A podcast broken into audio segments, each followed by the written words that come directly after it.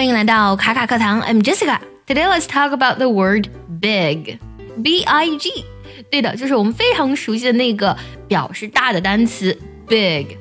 口语当中的这个单词实在是太常见了，比如说 It's not a big deal, or you can say It's no big deal. 这没有什么大不了的。和 big 相关的表达还特别的多，比如说呢，要表示一个人呢是个大佬，你就可以用 a big shot to be a big shot。 但是呢，需要特别的注意，to be a big shot is often used sarcastically。通常呢，如果你说别人是 big shot，会有负面的含义，就是你讽刺的说，哎呀，你还真是个大佬呀。比如说，我们听这个句子：I haven't seen you for a while. I heard you became a big shot in the city. I'm surprised you still have time for us.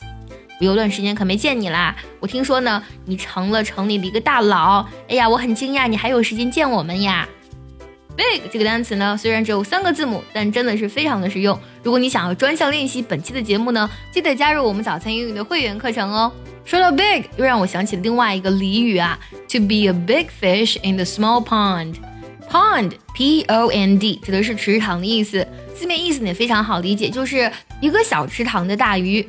那么它呢就隐喻为成为一个小地方的大人物了。那么这个俚语的英文解释呢，我们也来听一下：Someone who is very successful but only in a very limited area and only because there isn't much competition。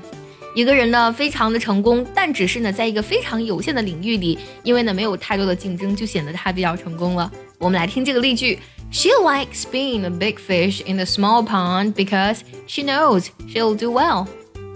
他喜欢呢待在小地方，成为一个大人物，因为他知道他能做得很好。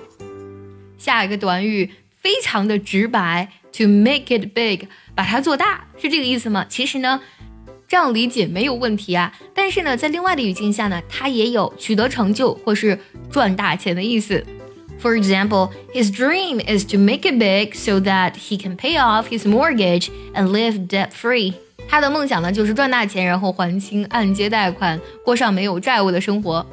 在口语当中呢，重大的突破也有 big 这个单词，但是呢，突破这个单词呢，我们用 break，big break 就指的是重大的突破了。For example, her big break was something she never expected, an independent film with a small budget。她最大的突破是她从未料到的，是一部预算很小的独立电影。最后，结合我们今天所学，我们听一下下面这个句子。如果你知道它是什么意思，记得留言告诉我哦。If he went to London, he wouldn't think quite so highly of himself. Here, he's big fish in a small pond.